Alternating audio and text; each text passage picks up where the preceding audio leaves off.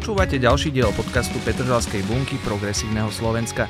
V našich podcastoch sa rozprávame s našimi členmi aj nečlenmi o aktuálnych aj neaktuálnych témach.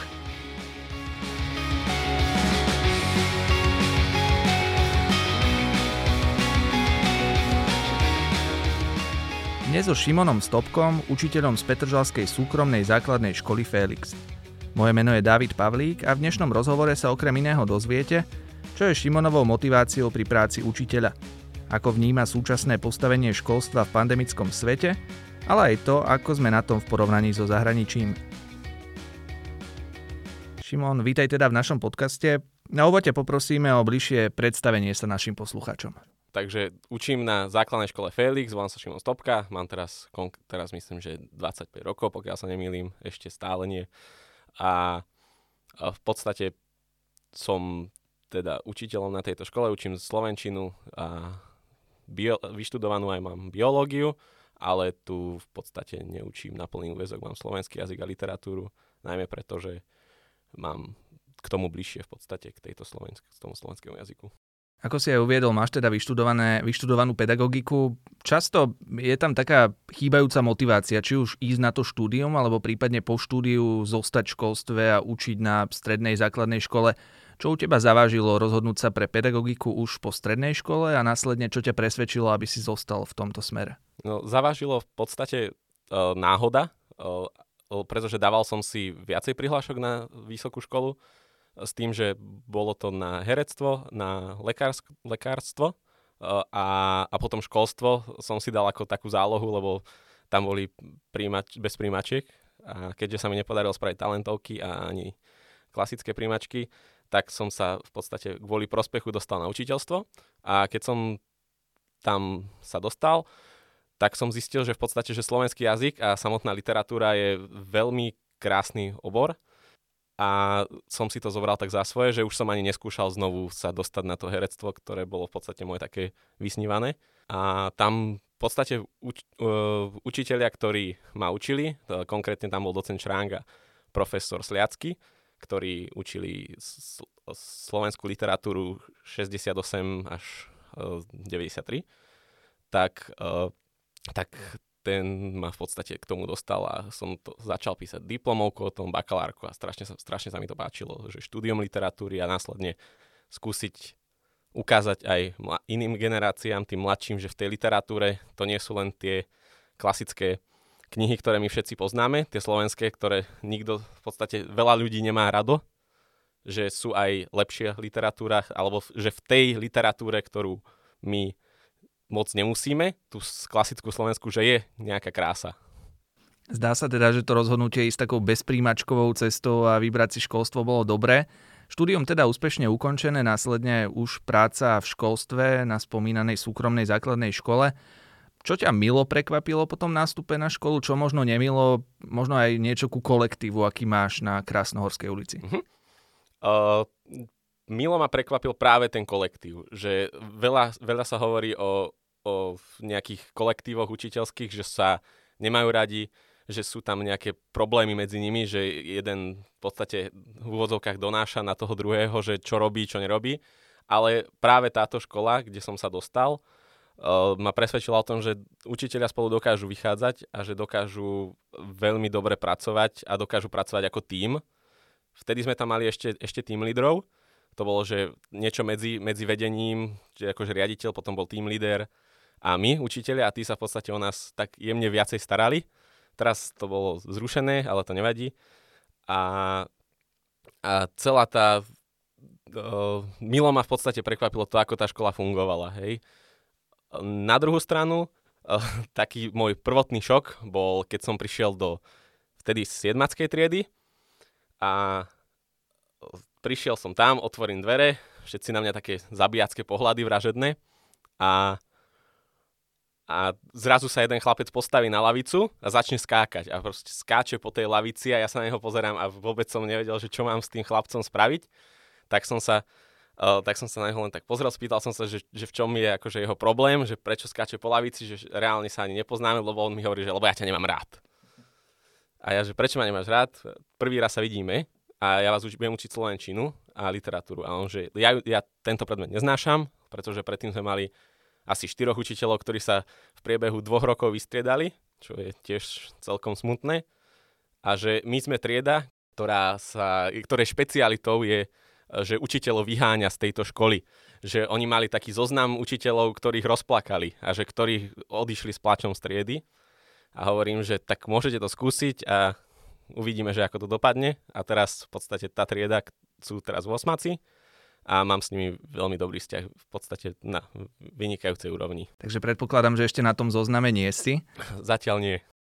Um, možno ešte sa spýtam na to, či ideš takou skôr kamarádskou cestou, si mladé ucho na tej škole, predsa len hneď po ško- skončení univerzity si išiel do školstva, alebo naopak snažíš sa aj získať si a vybudovať si nejaký ten rešpekt, niečo medzi týmito dvoma? Je to, je to niečo medzi. Skôr sa to prikláňa k tej kamarádskej strane, pretože predsa len tá škola je o tom, že si tam týkame s tými deťmi a je ťažšie trochu si vybudovať nejaký rešpekt vtedy, keď e, ti, keď ti žiaci hovoria Šimon a ja im hovorím e, ich menami, ale predsa len treba si vymedziť aj tie hranice, že oni, oni sú predsa len stále žiaci na tej škole a ja som tam síce, uči, síce učiteľ kamarátskeho charakteru, ale predsa len o niečo starší a tá úcta by tam t- mala byť. Ako si aj povedal, tá situácia u vás je možno trošku iná vzhľadom na to, že ste súkromná základná škola. Asi ale komunikuješ aj s učiteľmi z iných základných škôl, tých verejných, štátnych. Ako oni hodnotia aktuálnu situáciu v školstve a možno aj z vášho pohľadu na škole Felix, ako vnímate ten stav školstva na Slovensku v súčasnosti?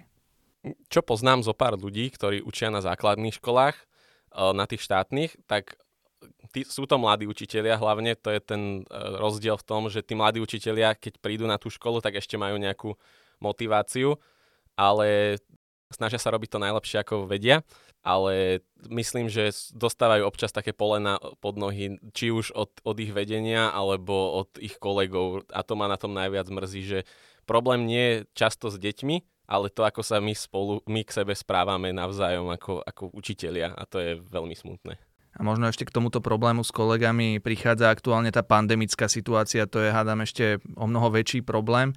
Ako ju vnímate vy, učitelia, ako deti? A aká je situácia u vás na škole aj možno z toho hľadiska fungovania? Či ste prešli do online priestoru, alebo naopak už fungujete v triedach? Uh, teraz v súčasnosti sme v školách, v škole uh, s tým, že ak je nejaká trieda v, po, v kontakte, že boli v kontakte s pozitívnym, že žiak je tam pozitívny, tak zostávajú doma, zostávajú v karanténe. Učitelia, ktorí sú väčšinou očkovaní, sú tam, nájdu sa aj nejakí neočkovaní, pokiaľ sú neočkovaní, idú tiež do karantény, ale učitelia, ktorí sú väčšinou očkovaní, tí zostávajú v škole a učia hybridne. To znamená, že učia si tie svoje triedy, ktoré majú uh, v škole a tí, ktoré sú doma, tak sa pripoja, my to učíme cez Discord, takže my sa pripojíme cez Discord a učíme ich di- dištančne, takže to striedame, že e, jednu hodinu mám v škole, potom sa pripájam na počítač, zase v škole, zase na počítač. Takto to väčšinou býva, lebo teraz je tak každý druhý týždeň nejaká trieda v, v karanténe. Predpokladám, že pre teba ako mladého človeka ten presun z prezenčného vyučovania do toho online priestoru príliš problémom nebol. Máš asi ale aj starších kolegov, boli tam nejaké problémy s tým presunom do online prostredia, s nastavovaním techniky, fungovaním, zvyknutím si na tento štýl učenia? U nás toľko tých starších kolegov nie je, ale je tam jeden, jeden, jeden starší pán, dajme tomu, ktorý mal veľký problém s tým, že nemal dobrý počítač a nemal dobrý signál u neho doma a veľmi často mal problém s tým, že sa ne, ne, nepripájal na hodinu. A čo ja viem aj od nejakých známych alebo z kontaktov, čo, po, čo poznám, takže veľa, veľa týchto starších učiteľov, ktorí učia na nejakej škole už nejakých, dajme tomu, že 40 rokov, tak malo veľký problém sa adaptovať na túto novú novú, novú stratégiu učenia, pretože nikdy to tak nerobili v podstate, že nevedeli, ako tam učiť. Možno aj popri tom prechode na online prostredie nachádzame nejaké tie deficity, minusy, niečo, čo chýba v tom slovenskom školstve. Čo podľa teba by sa malo v tých ďalších rokoch zmeniť, aby bolo slovenské školstvo lepšie? Čo je podľa teba ten taký najväčší problém? Možno nie z hľadiska kolegov, fungovania kolektívu, ale z toho takého globálneho v rámci celého Slovenska? No, ono v podstate slovenské školstvo je veľmi zaujímavé také panoptikum, pretože mm, ono, ja by som povedal, že je veľmi naviazané na to, že aká je situácia v tom samotnom štáte. Že nikdy nebude dobré slovenské, ne, nebude slovenské školstvo na tom dobre, keď na tom nebude dobre Slovensko samotné. A teraz aj v podstate v súčasnej situácii, ako sme, tak celá tá napätie medzi ľuďmi a to, ako sme na seba nepríliš dobrí, tak sa pretavuje do, te, do toho samotného školstva, že deti sú, rodičia sú nervózni, deti sú nervózne, učitelia sú nervózni. To je jedna vec, čo by sa malo zmeniť, je celková nejaká atmosféra asi v, v, na Slovensku, ale to je beh na dlhú trať. A čo čo by sa malo zmeniť v, v tom e, celkovo na Slovensku je podľa mňa e, ve, veľa učiteľov by dalo takú tú klasickú, klasickú hlášku o tom, že, že platy, čo je áno, že sú, sú, mohli by byť lepšie, ale tak však nebudeme sa stiažovať, ale pre mňa je dôležité, aby sa zmenila skôr mentalita samotných ľudí, samotných učiteľov alebo motivácia. Motivácia je podľa mňa veľký problém a druhá vec je štruktúra.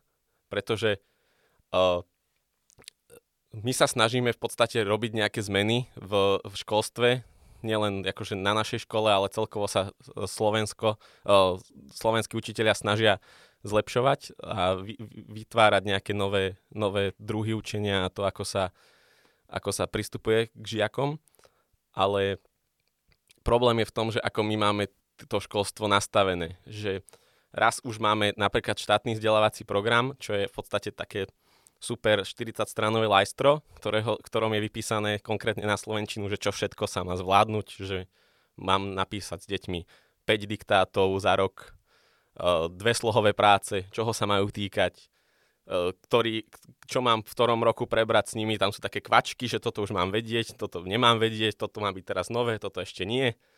A, a v podstate uh, toho sa ja musím držať. Aj keď to nechcem robiť, tak sa toho držať musím. Pretože príde veľký strašiak, ktorý, ktorého slovenskí učiteľia volajú inšpekcia. To sa tak hovorí, že príde inšpekcia, že nemôžeme toto robiť, lebo príde inšpekcia. A a v podstate to je ten problém, že hoci ako sa snažíme niečo zlepšiť, že snažíme sa robiť niečo inak, tak stále sa vraciame k tomu, že ten systém je nejako nastavený a ten systém uh, sa tak ľahko nezmení.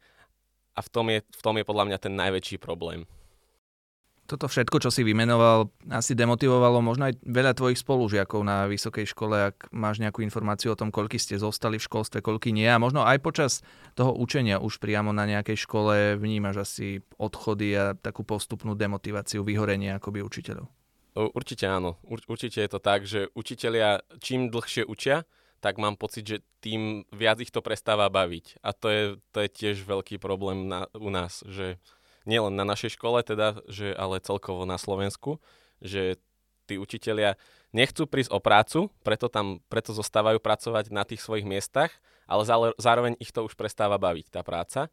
A nie je podľa mňa nič horšie ako pracovať na mieste, ktoré, kde nechceš. Pretože uh, potom si tú prácu nerobíš dobre. To je ako keby som išiel na operáciu, dajme tomu doktorovi, ktorého už fakt nebaví byť doktorom, tak tiež mi tú nohu zoperuje úplne zle, stehy mi spraví tak, že to bude vyzerať jak od, od prasaťa a v podstate v tom je ten problém. Učitelia sú len tak dobrí, ako, ako ich to baví. Určite áno, o tom vyhorení sú aj rôzne štúdie, nie len teda všeobecne o vyhorení, ale aj o vyhorení učiteľov v zahraničí. Vnímaš aj tie porovnania slovenského školstva, zahraničného školstva, čo možno by mohlo byť na Slovensku inak aj čím by sme sa mohli inšpirovať, možno aj susednými krajinami, prípadne inými európskymi? Väčšinou v týchto porovnaniach európskych sa Slovensko neumiestňuje práve na tých najlepších priečkách a často sa, porovna- často sa vyťahujú tie školy, ktoré sú v Škandinávii, a to sú práve tie také školy, kde sa, kde sa učí konštruktivisticky, kde sa učí, učí tak, že nie, že, že príde učiteľ, vysvetlím učivo, ale práve tak, že učiteľ im niečo tam, niečo, do, niečo prinesie a ma, ma, žiaci na to majú prísť sami v podstate. Tak by sa mala učiť fyzika, chémia, biológia. A, a tieto školy majú v podstate veľmi dobré výsledky a čo je dôležitejšie, vraví sa teda, že sú tam oveľa šťastnejšie deti, že, že deti vychádzajú z tých škôl oveľa lepšie pripravené a nie kvôli tomu, že by viac vedeli, ale kvôli tomu, že ich to viac baví, tým pádom sa viac, to, viac toho na nich nalepí, lebo ja im môžem vysvetľovať, keby som dejepisár, že čo sú to etruskovia a tak ďalej a tak ďalej, že, že prečo sú dôležití etruskovia, hoď je to vec, ktorá by sa akože učiť nemala až tak moc. A žiako to nebaví, takže v živote nepochopí, že na čo tie etruskovia tu vlastne bolo a prečo som im to ja niekedy vysvetloval. V súčasnosti prichádza ministerstvo školstva s reformou, možno inšpirovaná aj niektorými tými vecami zo zahraničia. Čo na ňu hovoríš a aj či reaguje dostatočne na tie všetky výzvy, ktorým aktuálne slovenské školstvo čeli? Uh, áno. Uh, zabudol som ešte jednu vec k tým zahraničným, ospravedlňujem sa, len sa k tomu vrátim, že sú také uh, teraz nové školy, teda nie sú úplne nové, ale to, mi, to ma najviac zaujalo v zahraničí, čo je uh, Summerhill School, a to je škola, do ktorej, do ktorej žiaci v podstate, uh, kde sa učia, čo chcú. Že oni sa celých 9 rokov nemusia učiť napríklad fyziku. Nebaví ich fyzika, neučia sa fyziku, ale pokiaľ zistia napríklad po, v 17 rokoch, že potrebujú uh, fyziku na niečo, tak sa to reálne za ten rok musia naučiť, ako keby. Že je to veľmi fakultatívne a vraj to funguje. U nás, uh, to sa volá, tieto školy sa volajú, že slobodné školy, a myslím, že jednu máme aj u nás v Košiciach, ktorá neviem, ako zatiaľ funguje. Myslím, že, že sa určite nie sú zavede- nemali by byť zavedení ako klasická škola, alebo že by nemali byť vedení ako škola, lebo ako náhle je nejaká organizácia vedenia ako škola, tak by mala splňať práve tie štátny vzdelávací program a tak ďalej a tak ďalej. Že, že neviem, ako to presne funguje, ale viem, že nejaká škola, ktorá sa volá Slobodná škola je u nás v Košiciach. A potom v Česku je, je škola, teda takých škôl je viac, ale jedna viem, že je v Česku, kde sa učí teraz tým spôsobom, že dva týždne sa učia online, kde im všetko učiteľia vysvetlia, akože teóriu, a potom majú jeden týždeň, že sa niekde stretnú, dajme tomu, že niekde napríklad na farme a tam to majú ako prax.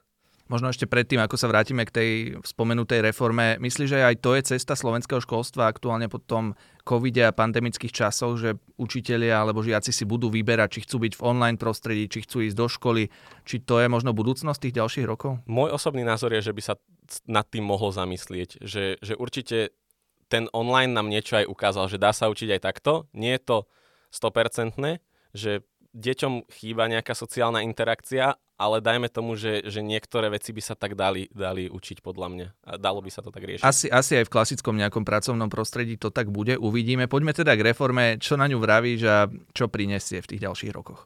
Ja som z nej veľmi potešený. Akože vyzerá, vyzerá že tí ľudia sa uh, snažia počúvať učiteľov, nie ako predtým, keď bývali nejaké reformy, teda okrem, okrem vtedy, keď bolo tá pokus o tú reformu učiace sa Slovensko, tak to bolo myslím. Tak, tak.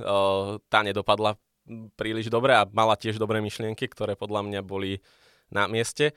Tak uvidíme, ako dopadne táto, ale určite, určite sa mi páči to, že sú tie verejné, verejné diskusie s učiteľmi, kde sa učiteľia môžu opýtať a môžu pripomienkovať niečo, čo sa im tam nepáči. V podstate zatiaľ vieme len ciele, že aké by mali byť tie, uh, v jednotlivých uh, v jednotlivých e, predmetoch, nie teda predmetoch, ale v tých uh, združeniach predmetov, že jazyk a komunikácia, prírodné vedy a tak ďalej. Ale čo som si ja čítal a čo som, sa k tomu, čo som videl, tak je to na veľmi dobrej ceste. Veľmi sa mi páči, že sa v podstate to, ako sa snaží, snažíme u nás na škole učiť, tak by to mohlo tak vyzerať o pár rokov tu všade. Ty už si nám prezradil, že učíš slovenský jazyk a literatúru. Ako sa táto reforma dotkne tvojho milovaného predmetu? Môjho milovaného predmetu sa to nedotkne príliš, čo je smutné, ale zároveň u, u slovenského jazyka je to veľmi ťažké uh, priznať niečo nové, pretože uh, ono už je to tak veľmi za, za, zaškatulkované uh, v, tých, uh, v tých gramatických otázkach, že, že ťažko sa z toho dostávať von. Ale E, v čom som si všimol, že je rozdiel, je to, že sa to oveľa viac bude e, orientovať na, na čitateľskú gramotnosť a, a, a gramatika samotná by sa mala učiť skrz nejaké písanie textov alebo samotné čítanie, že nebude to tak, ako je to v podstate teraz, že prídem, vzor žena, decka, de, deti, čo je to vzor žena? A ja im poviem, že vzor žena je toto, toto, toto, toto, toto, ale malo by to v podstate fungovať tak, že deti dostanú nejaký, dajme tomu, že text, v tom texte si niečo všimnú, že je tam strašne veľa slov, ktoré majú veľmi podobnú formu, že sa píšu, že všade je na konci tvrdé i a keď si povedia, že to je tá a, a je tam to tvrdé i a začnú sa zamýšľať, zamýšľať a nakoniec by mali prísť, že aha, že tieto všetky slova sa v podstate píšu rovnako. A prečo to tak je? A potom by malo prísť v podstate to, že deti, to preto, toto je ten vzor žena si uviedol, že tá modernizácia, nejaké zmeny vo vyučovaní tohto predmetu sú pomerne zložité. Ako sa ty osobne snažíš obzvlášňovať tie svoje hodiny slovenčiny? Máš tam niečo inovatívne, osvedčené, čo sa ti ukazuje ako také vhodné na výučbu? Inovatívne by som to nenazval, skôr by som to nazval, že u mňa je to osvedčené a je to skôr je to také, že poloprojektové vyučovanie e, na ten štýl, že uvediem, uvediem to ako príklad, teraz sme to akorát ukončili, myslím, že dnes, s, so šiestakmi, tam je téma mytológií, veľ, veľk, väčšia téma, ktorá sa učí v literatúre. A podľa mňa nie je pri mytológiách dôležité, aby deti vedeli, že ako sa volá grécky boh bleskov, ako sa volá severský boh e, klamstva, ako sa volá egyptský boh faraónov alebo nejaké mumifikácie, ale aby vedeli, že prečo tie mytológie vznikli v podstate, že na čo to bolo, prečo sa to v podstate stále dochováva a to je, lebo si tí ľudia tým vysvetlovali určité prírodné javy, na ktoré vtedy nemali odpovede. A teda ja som im zadal uh, projekt, v ktorom bolo, že si majú vytvoriť svoje vlastné, svoje vlastné božstvo, svoju vlastnú civilizáciu, ktorá niečo nevedela, vytvorila si nejakých bohov a ktorým to, ktorým to akože zastrešovali. Uh, napríklad, že mali sme, mali sme tam bohov, ktorí boli ako zelenina, hej, že, boli to, že bola jedna veľká mrkva, ktorá bola boh, ktor- z ktorého sa stvorilo všetko a potom tam bolo ďalších 5 a pochopili v podstate tie mytológie skrz toto a na konci to odprezentovali, vytvorili k tomu obrázky, ilustrácie a každý ten boh mal svoj vlastný príbeh v podstate, ako to býva v tých klasických mytológiách. To znie veľmi zaujímavo, škoda teda, že Šimon Stopka nebol mojím učiteľom na základnej škole. Teraz si ale predstavme, že nie si učiteľom, ale možno ministrom takým Branislavom Grelingom v podaní Šimona Stopku. Aké tri zmeny by si presadzoval v školstve? Čo je podľa teba také hlavné? Už si veľa z toho aj načrtol. Možno ešte zopakovať tie tri také kľúčové veci, ktoré by si zmenil. No tak určite by som teda zmenil e, štruktúru toho, ako, ako to funguje. Zrušil by som možno ten štátny vzdelávací program, ale to len možno ja. Že ja by som uvoľnil ruky všetkým učiteľom, že uč, uč si to, v akom chceš poradí, uč si čo chceš v podstate, len musíš, musia tie deti v podstate splniť to, čo majú na konci splniť a to je, že odísť z tej školy s vedomosťami, ktoré, ktoré potrebujú na zvládnutie strednej školy.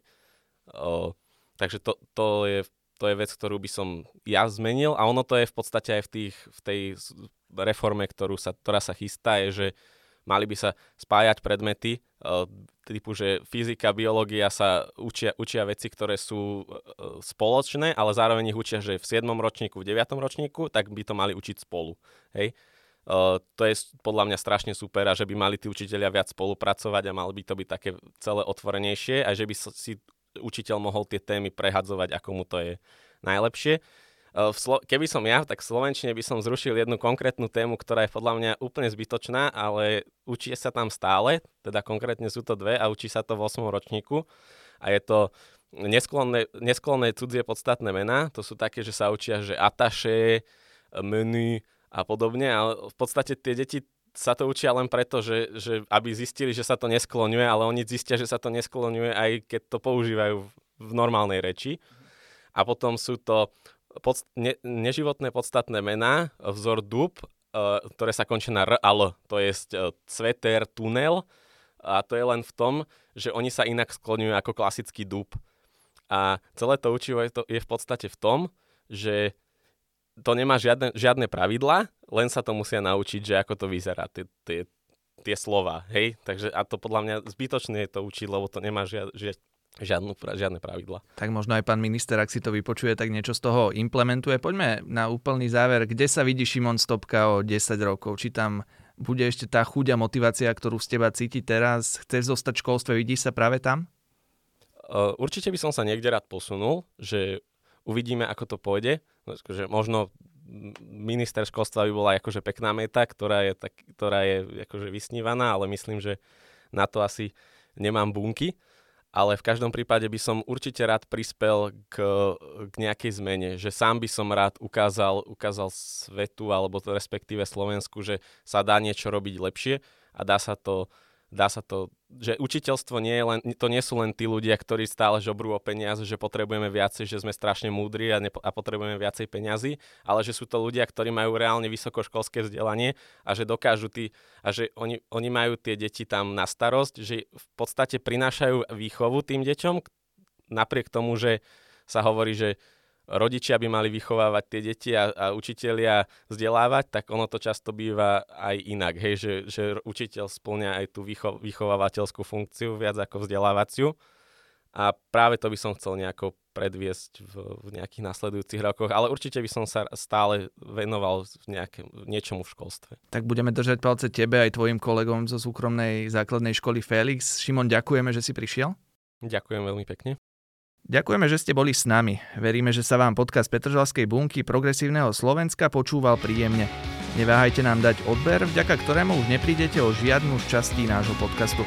So zaujímavým hostom či hostkou tu budeme opäť už čoskoro.